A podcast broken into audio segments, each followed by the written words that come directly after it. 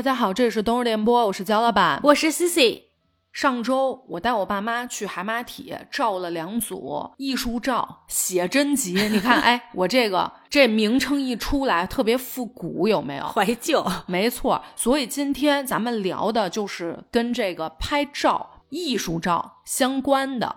我先跟大家说一下。这一次这个海马体照相的经历啊，其实在这个之前大概得有五六七八九十 N 年吧。其实我们家是没有说上专门照相馆里头去照相的，尤其是这种写真。那这次为什么呢？是我爸过这个大寿过生日，我呢就定了两组，说让他们去拍一拍照，留下这个美丽的记忆。主要是因为我爸其实他是一个特别特别喜欢拍照的人，所以我就想说，当做是生日礼物一样，就送给他。等于呢，我是订了两组，一组呢是我爸这位男士。对，单人的，还有一组呢是双人的，是我爸和我妈一起。但是大家注意了啊，好多呢，人家拍双人照啊，大家都会说，一般男的属于工具人，对吧？其实，在我们家来说，咱这个，女的是工具人，咱就是说，咱妈是工具人，陪衬一下，没错，主角是咱爸。因为当时我是想定两组单人的，就都让我爸上。但是我爸呢，可能是考虑到了。是不是些许有些不好啊？带了一句说，要不然把你妈也带上。我说那也行，没问题。因为其实我们家除了我爸之外，我们都不爱拍照，我妈也不爱拍，而且其实也不太会拍，就好像也觉得不是很自然这种。我就不太爱拍照，就浑身不自在，感觉特别僵硬。对，这不就把我妈带上了吗？当时呢，其实我都想好了，回头拍完了之后，咱在这个双人组里头也可以选出来是我爸单人的照片，这不就合适了吗？对吧？就有可能选了二十张照片，有一张是他俩的，剩下十九张都是咱爸单人的，非常潇洒的照片。我是这么想的。先跟大家说一下海马体这个照相馆。它应该是全国连锁嘛？嗯，咱们很多听友估计也是跟咱俩一样，可能不是太涉猎这方面。对对对，像海马体和天真蓝都是这几年一下子起来的照相馆。但是呢，它跟普通照相馆有什么不一样呢？就是说，咱小时候那些照相馆，你要不就是拍证件照的，什么护照啊、签证啊这种照片，要么就是写真工作室、婚纱影楼。像海马体、天真蓝这种的。它呢，是你又可以拍证件照，又可以拍艺术照。咱就说艺术照，我不知道有没有咱们年轻的听友，比如说零零后、一零后。我们叫的所谓写真照、艺术照，就是类似于可能你需要一个独特的妆发，然后摄影师去给你拍，然后可能给你 P 一些不同的背景啊什么的。您现在一零后啊，很自如，每年恨不得过生日、过节人都得拍一组。这也恰恰说明了，其实现在咱们拍写真、拍艺术照门槛其实很低。我觉得咱们小时候是属于那种，这是一个非常大的事儿。又觉得你得存钱，要不然你没有钱去拍。再一个，如果说你存够钱，决定去拍艺术照这个事儿，那你恨不得提前半年就得开始准备了。就是它是一个真的是一个事儿，对，有点像跟过年一样，对，就这种千载难逢。这次我给他俩选的是海马体大师店。我为什么选这个呢？是因为土豪姐，咱们老听我都知道，这是我另外一个闺蜜。当时去他家的时候，我就看，哎，怎么突然间新出来几个照片？我一看是他带他爸妈，就是在这个海马体大师店拍的一组类似于民国风。男的就咱们叔叔穿的是那种长袍马褂啊，对对对，然后阿姨穿的是旗袍，然后包括他，他还有一张他的嘛，也是穿旗袍，就是这种的，我觉得还挺好看的，因为它整个色调是有点像莫兰迪那种，然后背景呢是有点像咱们中式的版画那种，就是带一点点可能窗框啊、水墨就这种感觉，有点像江浙一带的那种。对，我就觉得哎，还挺好看的，是因为这个，然后他就给我精准的推荐了。我是在哪家店拍的？说因为连锁有时候还怕它那个质量不太一样，然后我才想到，正好赶上我爸过生日，我说给他订一套，咱不是也是一惊喜？对对对，专门订了这家店。我分几个部分简单说一下这次体验啊，化妆啊、服装啊，包括拍摄、选片儿这个，因为现在呢成片还没出来呢。你在出成片之前，他等于说会约你一个线上或者线下的选片，可能你沟通一下，这是我们初步就第一次精修出来的，你看有什么修改的。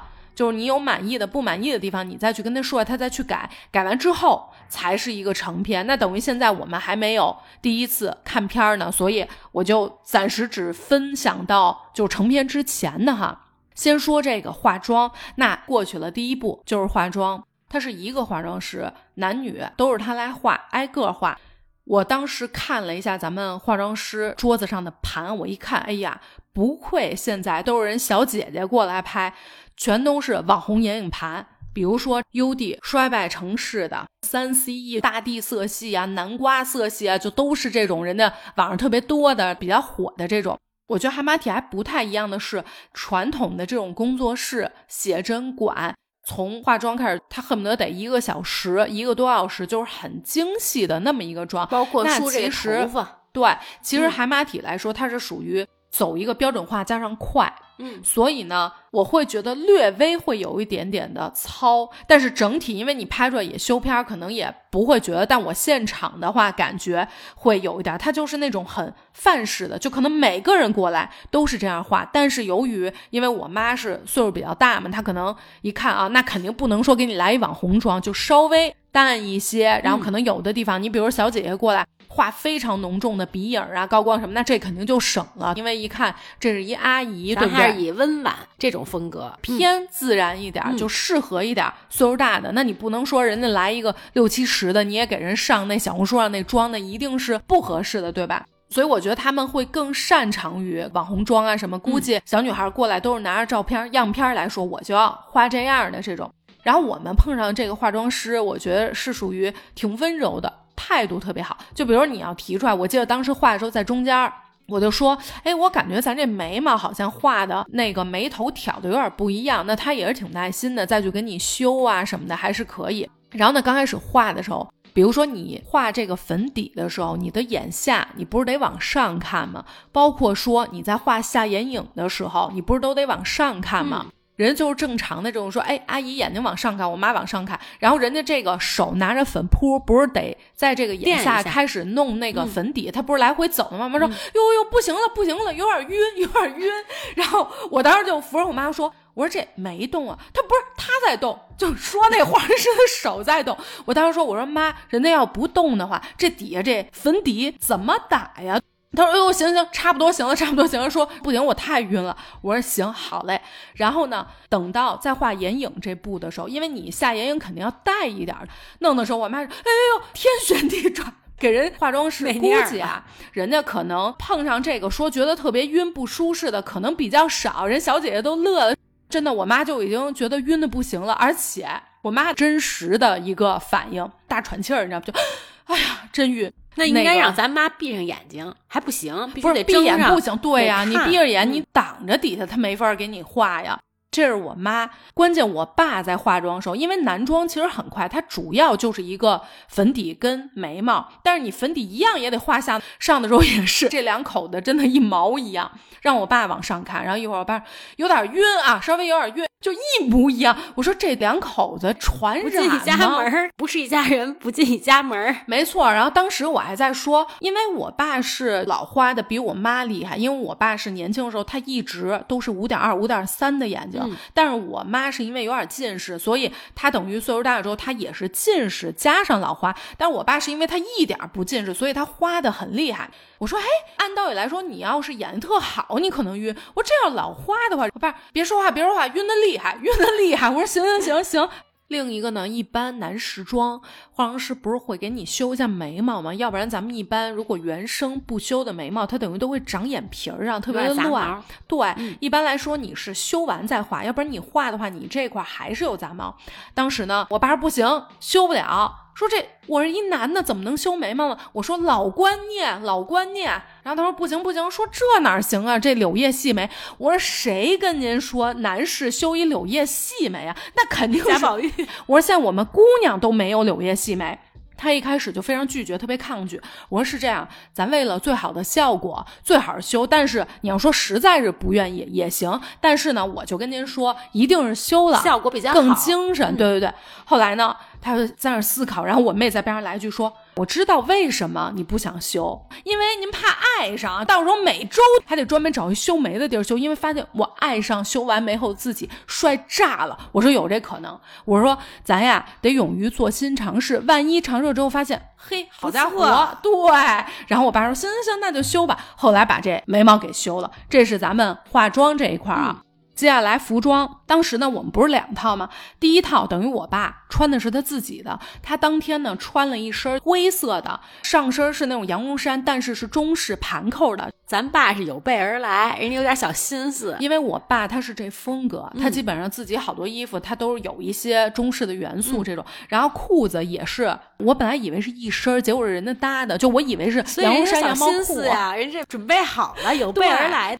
第二身呢，男士呢，他是那种三件套，衬衫、马甲加上西裤，是这种。然后我妈呢是旗袍，嗯，然后再说拍摄的时候啊，哎，我必须得感谢一下这个摄影师，特别的有耐心，而且非常非常会调动气氛。其实化妆的地儿离拍摄的地儿稍微有一点距离，但是当时我妈化妆的时候，我就在边上看着怎么修啊什么的。然后我妹是在棚里头就弄着我爸，因为那天我妹也去了嘛，我让我妹当一个小助理哈，给我爸妈。我当时都能特别清晰的听见摄影师怎么逗我爸呀，怎么调动，就声还特别大。就你想，他其实时间也挺长的，所以这摄影师属于就是又敬业，感觉又特别有耐心。因为我觉得我爸那种人吧，他虽然爱拍，但是他是属于不喜欢笑。比如说我照相是不笑的，是因为我觉得我照相就算不笑，他不会说觉得这人特凶。但我爸那个不孝，就真的是属于这人凶神恶煞。你知道我小的时候，但凡我们同学见过我爸的，就心里有个疑问，说你爸是不是捞偏的？就肯定不是什么正经人。真的，小孩看见很害怕，就非常严黑社会这感觉。对，来了这范儿，对，厉害。所以那摄影师调弄的特别的好，就感觉把我爸都给弄笑了，就特别不容易。而且呢，是那种。特别特别能鼓励人的，就每次都说哎特别好，特别棒，再差一点就好，就这种你知道吗？非常能把这个气氛和人整个这个兴奋的点能调动起来。没错，而且呢，他看我爸又是比较喜欢那种肖像感的那种照片，他还在后面特地帮我爸拍了得有可能十几二十张这种感觉，我还觉得哎他还挺好的，因为你知道咱们有的时候会碰到一些人特别不耐烦，但这个摄影师一点都没有，特别的好。尤其我觉得赶上我们家这种一个比一个僵的，说完我爸，我再说我妈啊，你知道我妈僵到什么程度吗？我妹都笑惨了。当摄影师在指导的时候，比如说他会有一些道具，说，哎，阿姨。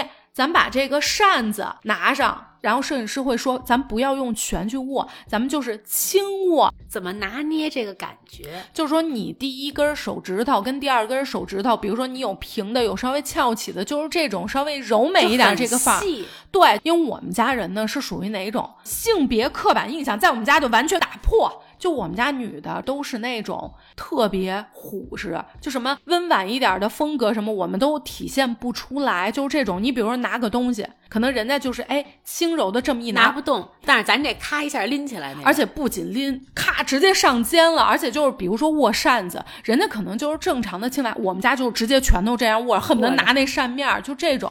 然后我妈那手你知道吗？就快成火锅里煮熟的鸡爪呀，她就整个硬到人家说怎么怎么翘，我妈就变成啊硬着翘孔雀。对对对，孔雀孔雀舞要跳起来了，送胯。我妈就会直接把胯顶出去，就是变成一个木头人。我当时看着就说：“我说妈，咱就是说直接 popping 跳起来了，就机器人那种。”给我妹笑的，就想到你过生日那个。但是我同时就说：“我跟我妹说，我说你呀，还真别笑，咱上去一毛一样，可能还不如妈妈好呢。这是真的，因为你看别人你不觉得，但是你自己上你会发现这动作其实不好做。其实我觉得我吧，平时挺自然的，特活泼那种，就感觉。古灵精怪，这一下自己还把自己形容的还挺美，但是只要是说一照相，木头人，我浑身就感觉冻僵了，就不知道应该怎么摆这姿势了。就是这个，我太能理解了，顺撇了。对对对，有没有这种感觉？我觉得呀。咱就适合拍哪种照片啊？咱有没有那种就是老上海时期码头工人那种拍照？比如你让我扛个米什么的，你不用给我指导，我咔一扛就那动作就来了，就这也没问题。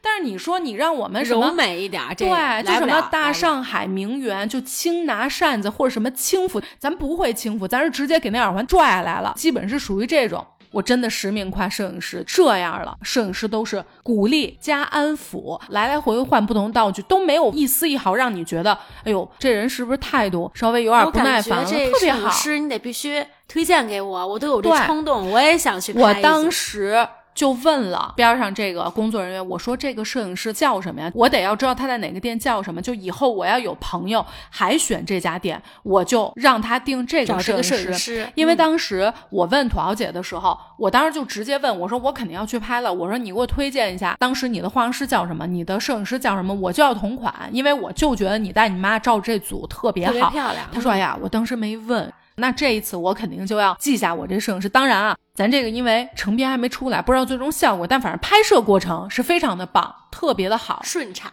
没错。那下一步说选片，每组我定的是四张，但是呢，我爸我妈在挑的时候就觉得说，哎呀，我们其实很少有机会去拍这种照片，你也很难说之后我每年都去拍几次，其实瘾也没有那么的大。可能我爸有这瘾，但他可能悄悄的啊，这不知道。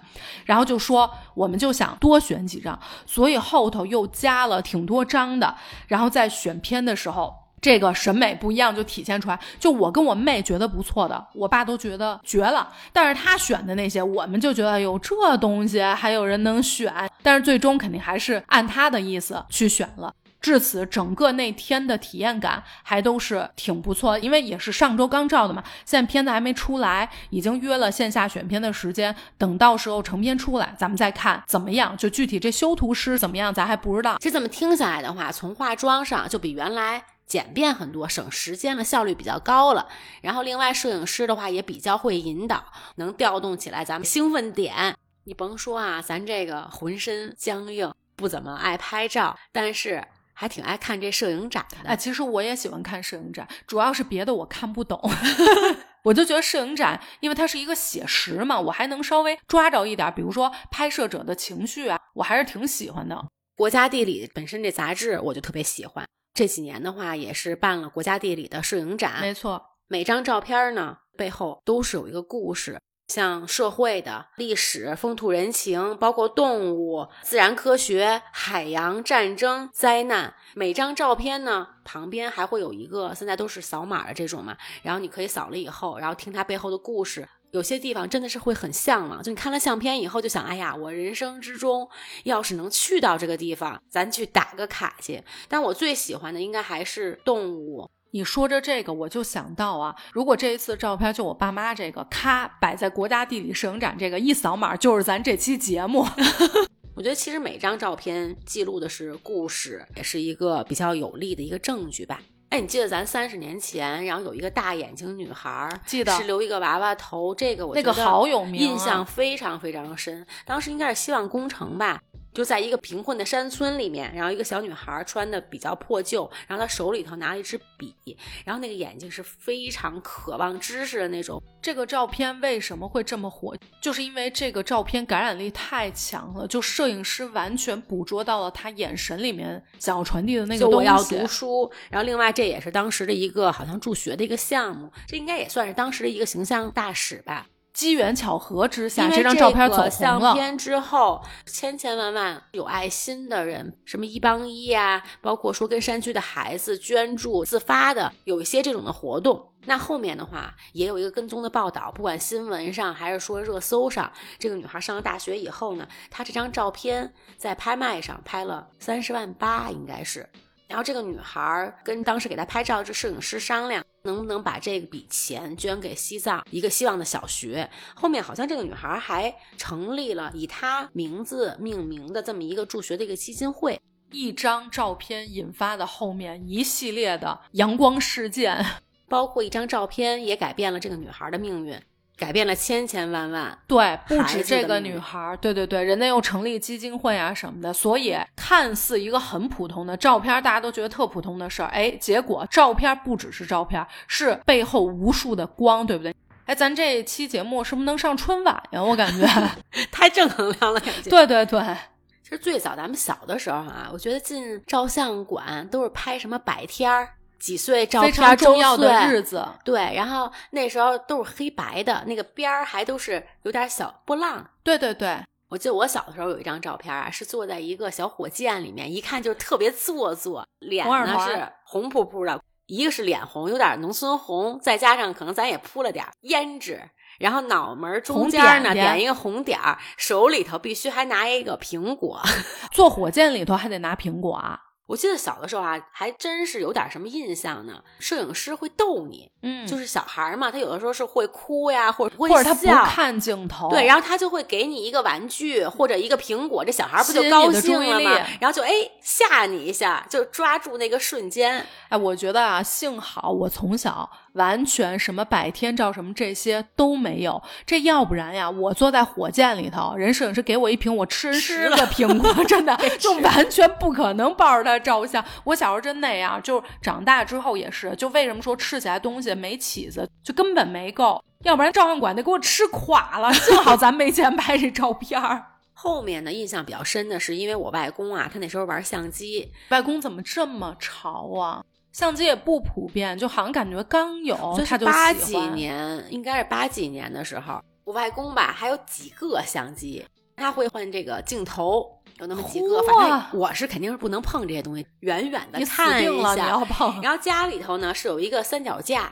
所以我外公呢他会自拍，就穿上他那军装，哎，咱们外公是摄影师吧？退休前的工作，工种弄错了，我感觉是不是有可能他当时要是当了拍照的摄影师，没有人成就更好。反正他那时候也是特别有这个情绪和爱好的。另外，可能跟我外公他学的专业有关系，他学的化学系。家里头我们家还有暗洗室，那不叫什么暗室啊，就是我感觉是这大衣柜和那樟木箱的中间，然后拉一个布帘儿黑的啊对，然后里面是反正放点什么什么药水我也没啊进去过什么那种灯，上面写“闲人与 C C 面基 反正里面非常黑的那么一个小棚吧，然后在里面自己会把这个相片洗出来。那时候就完全是黑白的相片，对没有彩色相机和胶卷呢，还。”。哎，我想问一下啊，你外公都是自己给自己自拍，那他会给你拍吗？或者说给外婆，或者说你们仨就全家福这种的？胶片象太贵了，省钱，就我你不值得。印象不深了。我有印象的，在家里拍的都是有傻瓜相机了。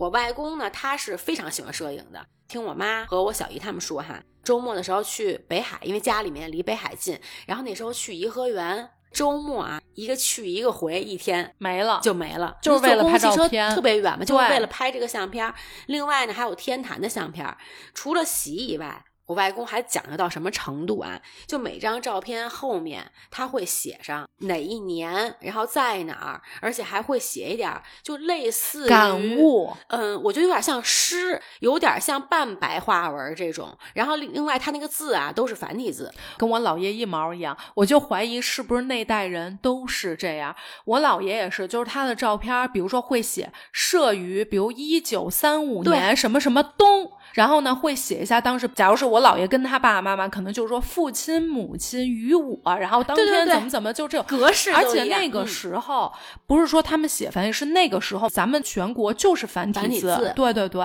而且我记得是，我都长大之后，有一天我突然间发现一个事儿，让我觉得好惊奇。你看，咱们相当于都是建国之后的孩子，对不对？嗯咱们学的都是汉语拼音。我姥爷他们那一会儿也有拼音，但是跟咱们汉语拼音完全不一样，就那东西我都看不懂，有点像日语，所以我怀疑是不是可能有点像笔像画的这种。哎，对对对，是不是好像台湾、香港他们是不是使的就这种？台湾现在目前还是还是这包个，但我不知道这个叫什么。也是也叫拼音吧。对对，也是嗯拼音。然后我才知道，我们说的拼音其实完全不是一种东西。我觉得后期啊，我姥爷是简体繁体混着写。印象中小的时候家里有一本字典，就不是咱们那个新华字典，那个字典那皮儿都没了，是硬壳的，好像那个字典是他们那会儿的典他们能查，但是新华字典的话就是拼音了。就是拼音。这上颐和园呀、得一天的功夫去拍回来，主要我觉得路上耽误的时间也比较太远了。嗯但是我外公在家这自拍也得一天。我印象中呢，他们好像那时候还会有发那个新的军装。嗯，我外公呢会把上一次的军装和这一次的军装，或者重新再拍一遍。一般都是再拍一遍。完了，那三十年的时候，一天可解决不了十不是身上下也就三三四身儿吧。印象中呢，有那种不是那种特别硬的帽子，软的，小我知檐儿的道那个软的嗯帽子，还有那种大壳，有点像大壳帽，身上还得带点勋章，都得别上感。觉那代人都这样啊？对人家来说就是非常重要的一个事儿，至高无上，必须得齐了。就我好容易拍个照片，我各式的硬帽、软帽，然后这个勋章、那个肩章什么全给它别，满了肩章还有肩章，而且肩章好像不在衣服上，每一次应该是单独别扣上去的，对这连换衣服再摆，还有三脚架，忙溜溜的一天。关键是这西装拍完了以后，咱还得收回去呢。对，搁得弄得箱子里特别，。对对对，放樟木箱子里头，这一通 操作。我觉得啊，咱外公啊，确实也是没工夫给你拍，因为人家光弄人家这照片，就你想再加上，比如说你如果再来点单人照，你外婆再来点单人照，一家三口再来点照片，我跟你说啊，这一个月时间就过去了，咱还有后头洗这功夫呢，是不是？所以人家只能，比如我每个月两天是我自拍时间，三天到四天左右吧，五天之内是咱北京城里头得转悠。这每个月，你想这档期排的满满当当，没有时间给你照。哎，我突然想起来，就是有一张相片，应该是我外公穿着军装，在一个公园里头，室外应该室外还有，外景，就那谁给他拍呀？也是全家，就也得带着这 三脚架，啊，也是自拍也是自拍。型的。外公穿着们家讲究外景、内景，这就是棚拍跟室外都有了。你想那年代，哎，那时候我觉得应该都，我说的这外景应该是七几年的时候，我在家里面看到是有我了以后八几年的嘛，嗯，那时候已经有彩色的了，但是家里面有那种相片的，就是后面都有记录，有文字记录的，应该都是七几年的时候，比如今天下雪了，得上趟天坛，嗯明天春天这花开了，得上趟颐和园。咱再往前倒腾倒腾，嗯我们家呢有一种特别大本的相册，你记得咱们小的时候都是插页的，对，那个相册大小呢，大概比 A 4纸还要再宽一个大边儿。它是一张比较厚的硬板纸，上面还有一个类似于有点磨砂的那种。然后每张相片呢，很小很小张的，四个角呢都会有一个那种保护照片的，会把它应该是别上呀还是什么，就插在那个里面。我姥姥爷也有一本这样的相册。外公外婆的小的时候，差不多吧，他们小的时候上学呀或者什么，那时候的相片儿，我记得那时候相片上还穿的那种民国的衣服呢。袄感觉是那种对，然后长袍，对，对然后那领子还是那种中式的领子。我有印象，我们家也有。最早的一张相片啊，应该你想我外婆是一九二五年出生的，大概可能她两岁到三岁，是她的兄弟姐妹四个人，她坐在那个宝宝椅里面。两个姐姐呢，也是穿着那种中式的，然后头发还梳成类似于秀禾吧，那么一张集体的一张照片儿。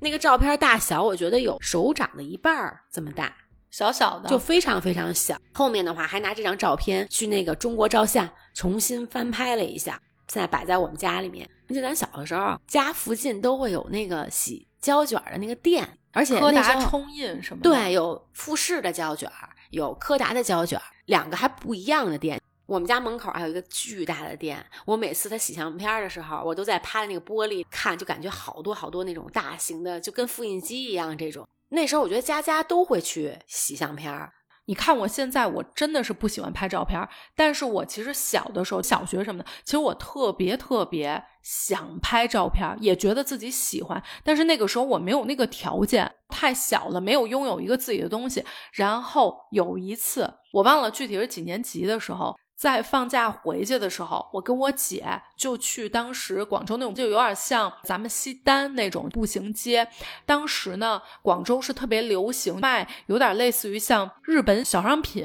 当时呢，我记得有一个销售就站在外头，就是那会儿他们都是站在一个大的木箱子上面，就来回吆喝，就是上这里头看看什么精品发卡呀这种。然后当时呢，我记得他手上就拿了一个塑料壳的那种胶片的相机，然后是有一个那种透明壳的包装，他就拿在手上就喊做促销之类的，我一下就吸引住了。然后当时呢，我就进去，我就问他说：“这个东西是小孩玩的玩具，还是真的能照照片的？”当时他就跟我说：“这是真的，你只要把胶卷搁进去。”就能拍照，但是不是全自动的，就是你得手一直弄，就是你拍完那个照片之后，你得手动卷这种，但是是真的可以洗出照片的。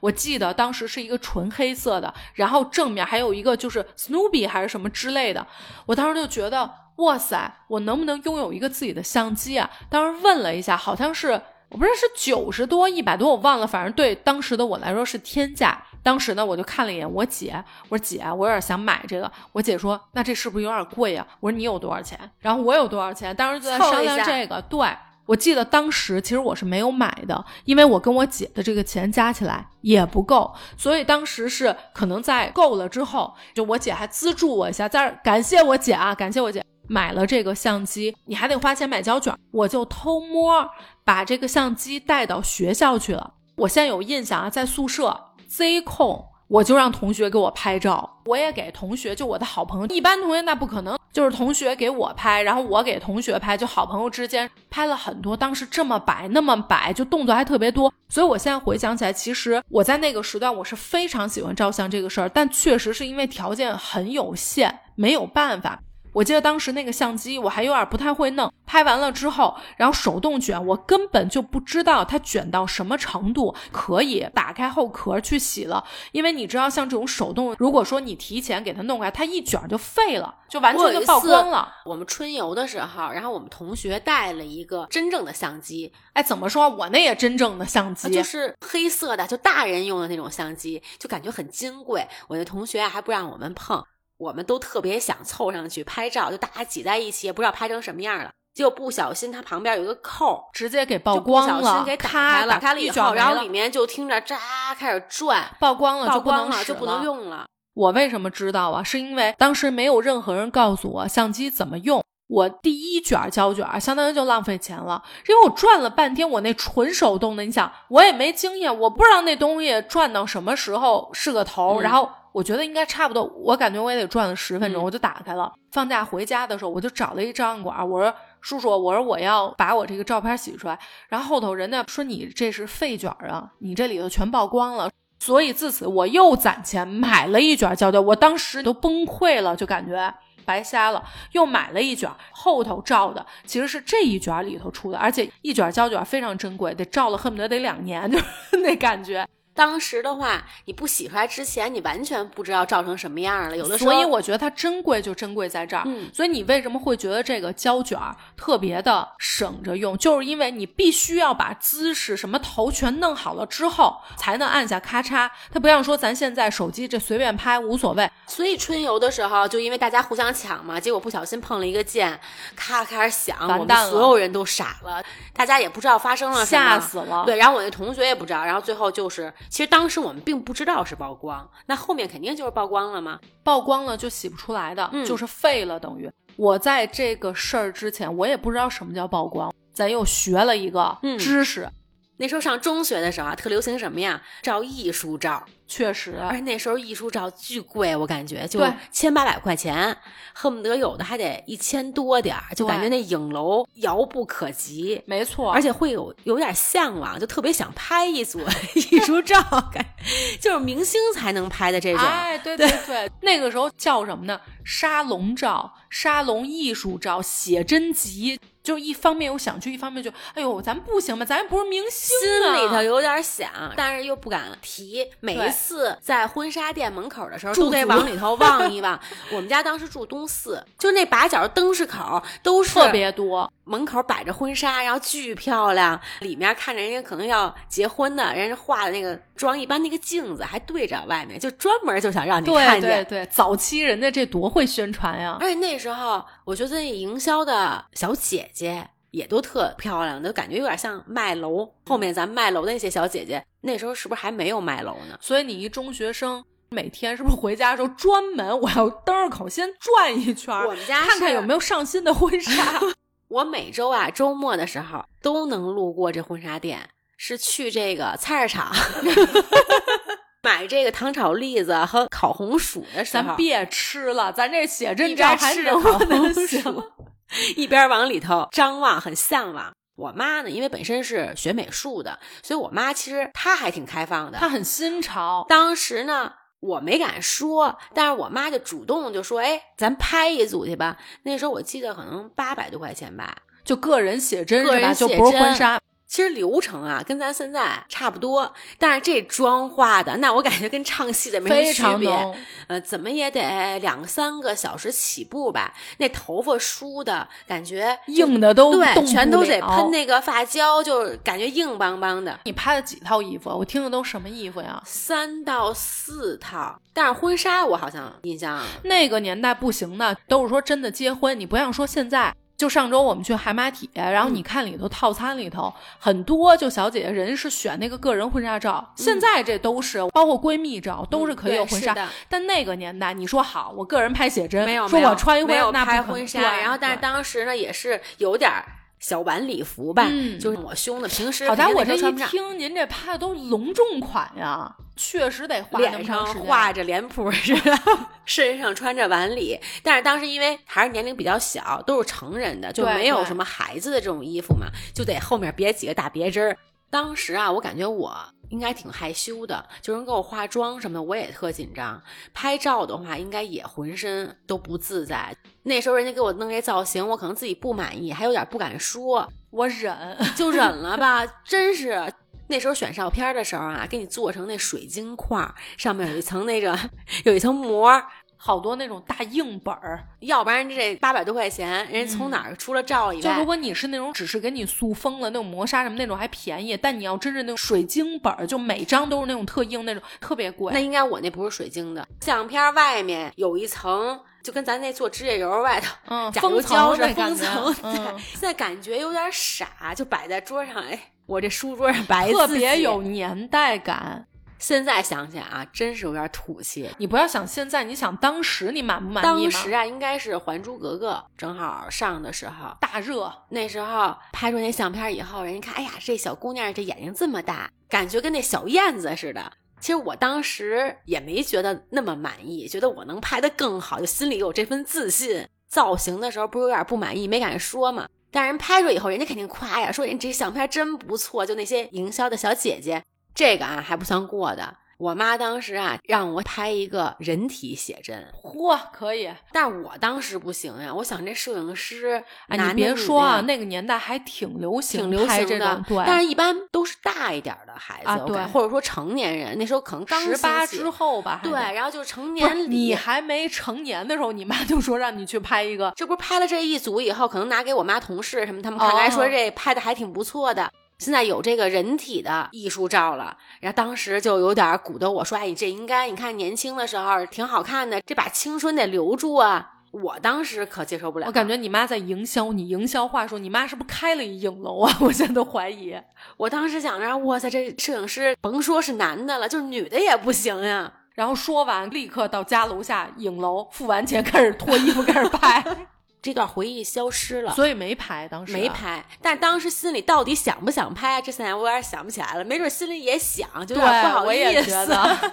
我当时可能想的是，万一我拍出来以后太美了，人给我挂在那儿了，想的到时候邻居都看见了，可怎么办？我跟你说啊，所以不能上东四拍。那会儿你就得这样，你住东四，你上亦庄拍，我就不信谁能认识你。不过那会儿比较集中啊，那时候就王府饭店旁边全都是这种婚纱影楼嘛。我记得我当时初一初二的时候，我妈有带我们去拍过这种写真。它不是东四那种大的，它是在王府井附近，就是那个年代的工作室，就刚有这个理念，啊所以我有印象。那个时候，如果说拍婚纱照，都是说要去灯市口比较贵的正经说婚纱照大店那种。嗯，然后陆续在那附近，包括王府井，这不都很近吗？嗯。就开始陆续有一点儿这种工工作作室，就个人潮的感觉。对，就个人，我想去拍一个嗯写真，所以我觉得你也没得选择，上亦庄拍，咱是想，但那会儿没有，我后面还真拍了一个，就是那种发小广告，二百块钱，就是拍那种。以低价吸引你的对，当时第一次的时候是八百块钱大影楼，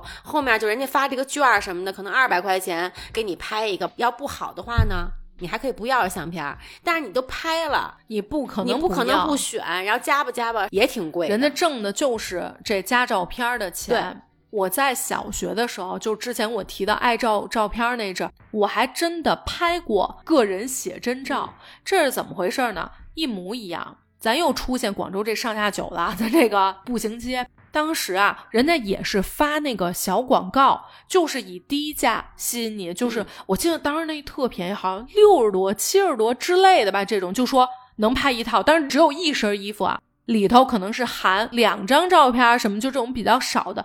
我当时一看这价钱可以啊，可能正好哎，当时有点钱，我不记得哎，我姐有点倒霉，可能没准是她也给我资助了点。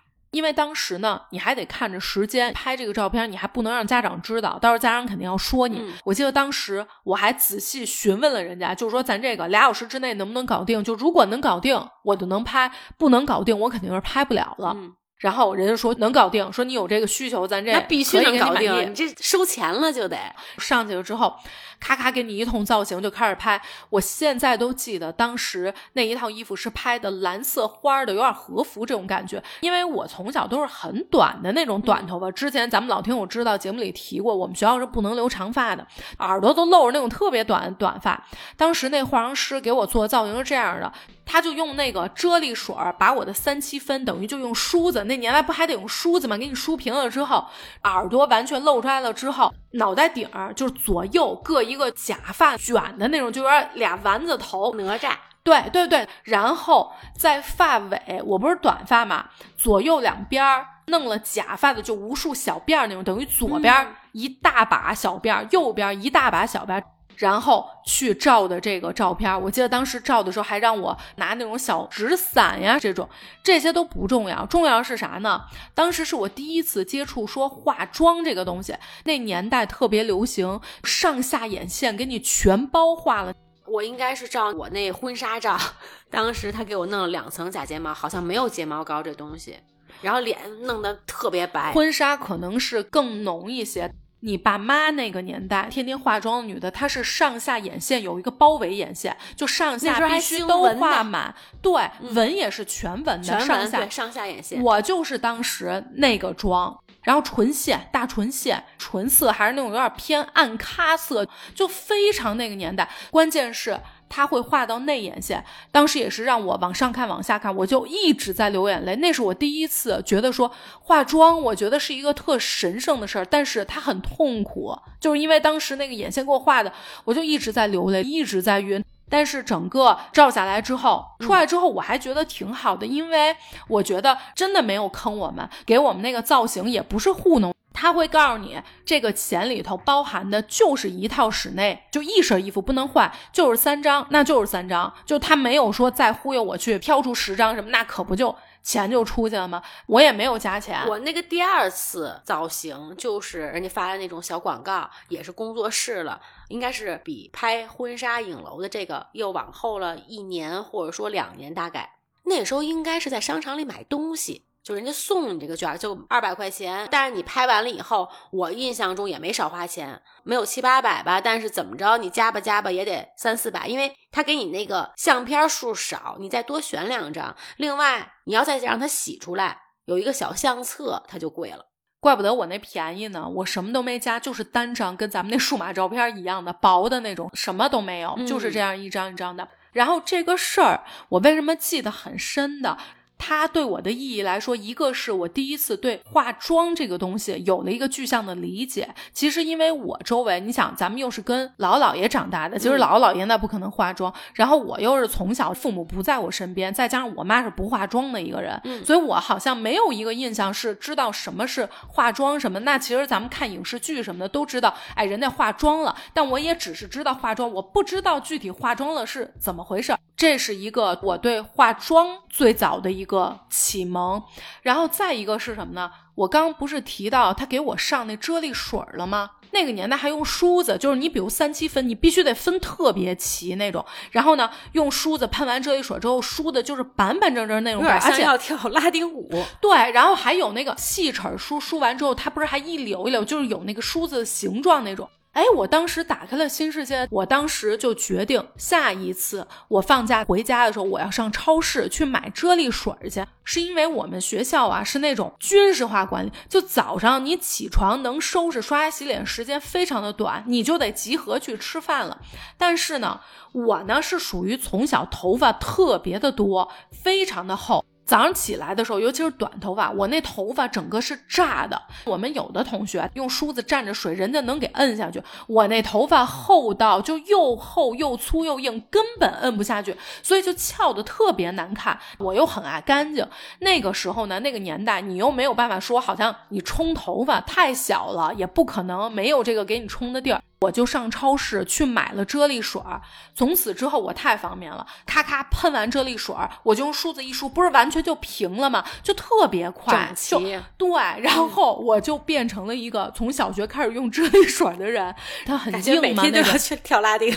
我不是喷满头，而且我不是喷头上，我是喷梳子上，喷一点儿，其实头发你就能让它下来了，其实是起这个作用，就让我每天早上快乐特别多。关键水摁不下去我的头发，可能其他小朋友人的头发很软很少，我是起这个作用，所以这一次艺术照也是解决了我的一大难题。艺术照还没白照，没错，我现在想起来就是。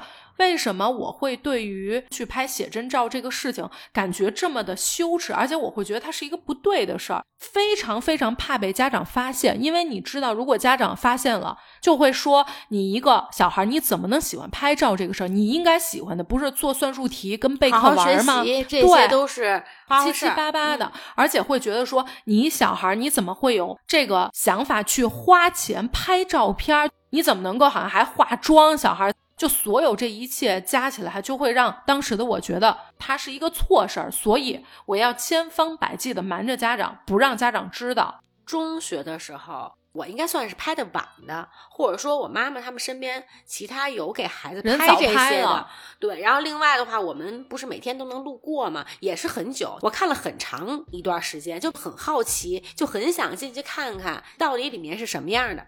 而且那时候，每一家婚纱店门口会有一个名车，林肯啊，还是大型的婚纱店门口，有钱的婚纱店，婚纱店门口都得摆这么一车，然后有一个靓号。我告诉你，更不敢进了，我就得上那个犄角旮旯，就恨不得小卖部边上搭一棚那种地方，我觉得才是适合我的。说到这个，就是还想跟大家分享一下，我就发现啊，可能我从小啊，我是一个配得感特别低的一个人。就是很多东西我都会觉得我不配拥有，所以我觉得为什么像照照片这个事情对我来说好像也觉得跟做贼似的，或者不好意思，就是因为我觉得这个东西对我来说它太高了，是我高不可攀，我觉得我不配，我就适合那十块钱仨的，就这种感觉。跟那个时候的教育都有关系。像我的话，每次路过橱窗的时候，因为很多家嘛，就一家挨着一家，然后我这脖子都歪了，一直在往里面看，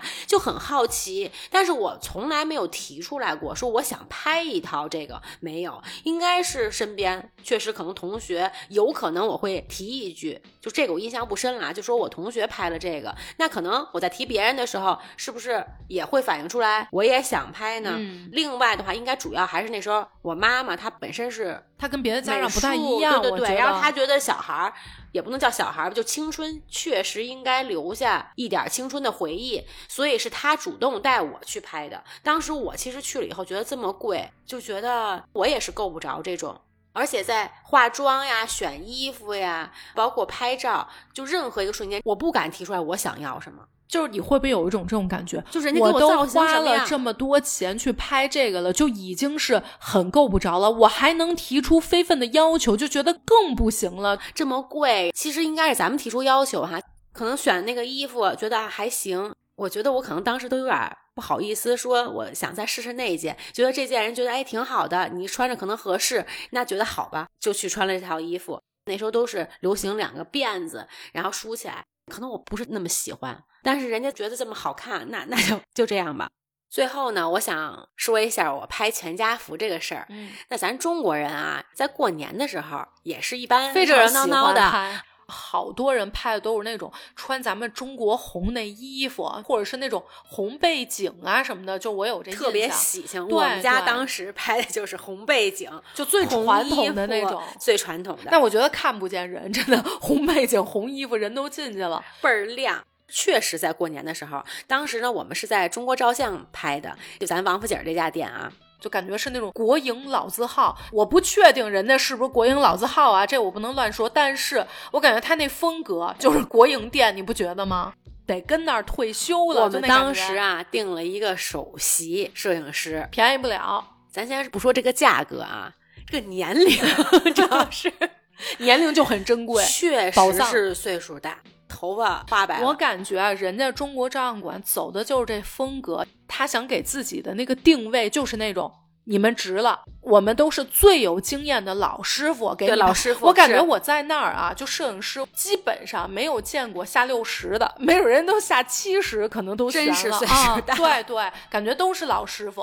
但是当时人家这活跃气氛啊，我觉得跟逗小孩似的，就往这儿看，吆喝着，咱这咔咔就给拍了。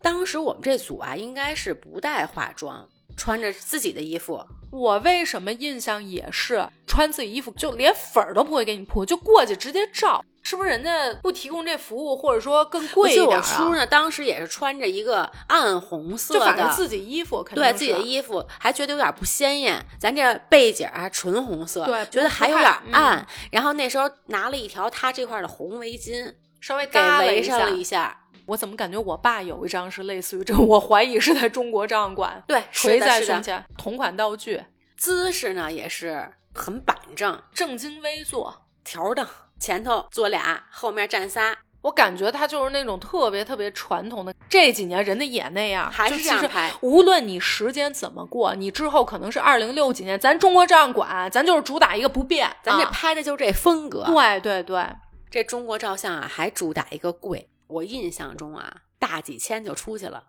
拍的呢，咱是非常传统、中规中矩这种，然后价格呢，确实是一好价格。顶了。咱说出来这片儿啊，有点遗憾。我当时呢是一个娃娃头，先不说我们家其他成员，咱就说我自己啊。我当时一个娃娃头，我感觉拍出来以后啊，就是一闲人马大姐。那有个年代感五六七八年前吧，但是现在的话看起来，我就觉得有四十大好几了，那真的是太老了。一全家福啊，一般咱都摆客厅，大家特高兴。我妈拿回来以后，愣生生摆到了她的卧室里头藏起来藏起来，因为她觉得这确实没给拍好，全家呢都有点不像，有一点儿像蜡像那种失感觉真。了，对，所以当时呢，请到了我妈的房间里。要我我就直接锁抽屉里了。但是自打这一次以后，我们确实就没再去中国照相拍过。我觉得呀，全家福其实想要自然、稍微轻快一点的，就选一些，比如说普通的工作室，或者说像海马体、天真蓝这种的。反正我也不要求多复杂，你就给我快快的一拍，稍微活泼一点、自然一点的风格。我真的也觉得中国照相馆出来的那个最终效果呀，拍的，我觉得说实话性价比一般。中国照相和大北都是老牌儿，这种比较适合给小孩儿拍这个周岁，比如一岁、两岁、三岁每一年，然后拍一个这个黑白的一张、彩色的一张，跟咱们小的时候一样，就那个边儿上还是那种。现在有很多这种可以做复古的复古的照相馆，因为我眼睛是偏大的这种，就是那个照片上我眼睛是有点眯缝着，但是它又不是说你没睁开。你选相片的时候肯定不可能选是闭眼睛，你选的时候肯定看着还不错，但是修完了以后，整体感觉都非常像蜡像。人家这水平彰显了，人家都看出来了，你这个眼睛比例在五官上就不合适，你就适合往小了拉，这才符合比例。人家看出来，一看哟，这人这比例帮我调整了一哎下对对对，你有点没有领会人家的这个用心。回去我让我妈赶紧挂客厅。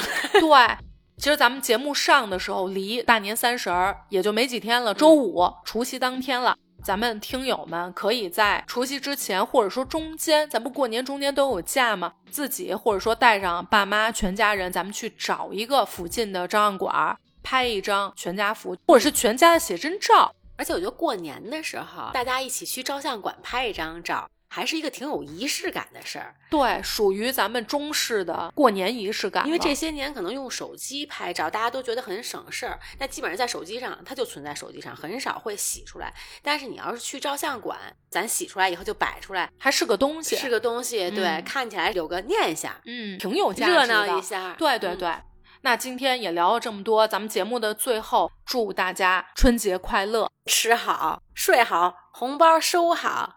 行，那咱们今天就先聊到这儿，感谢大家收听本期的冬日电波，我是焦老板，我是 Cici，咱们下周见，拜拜，拜拜。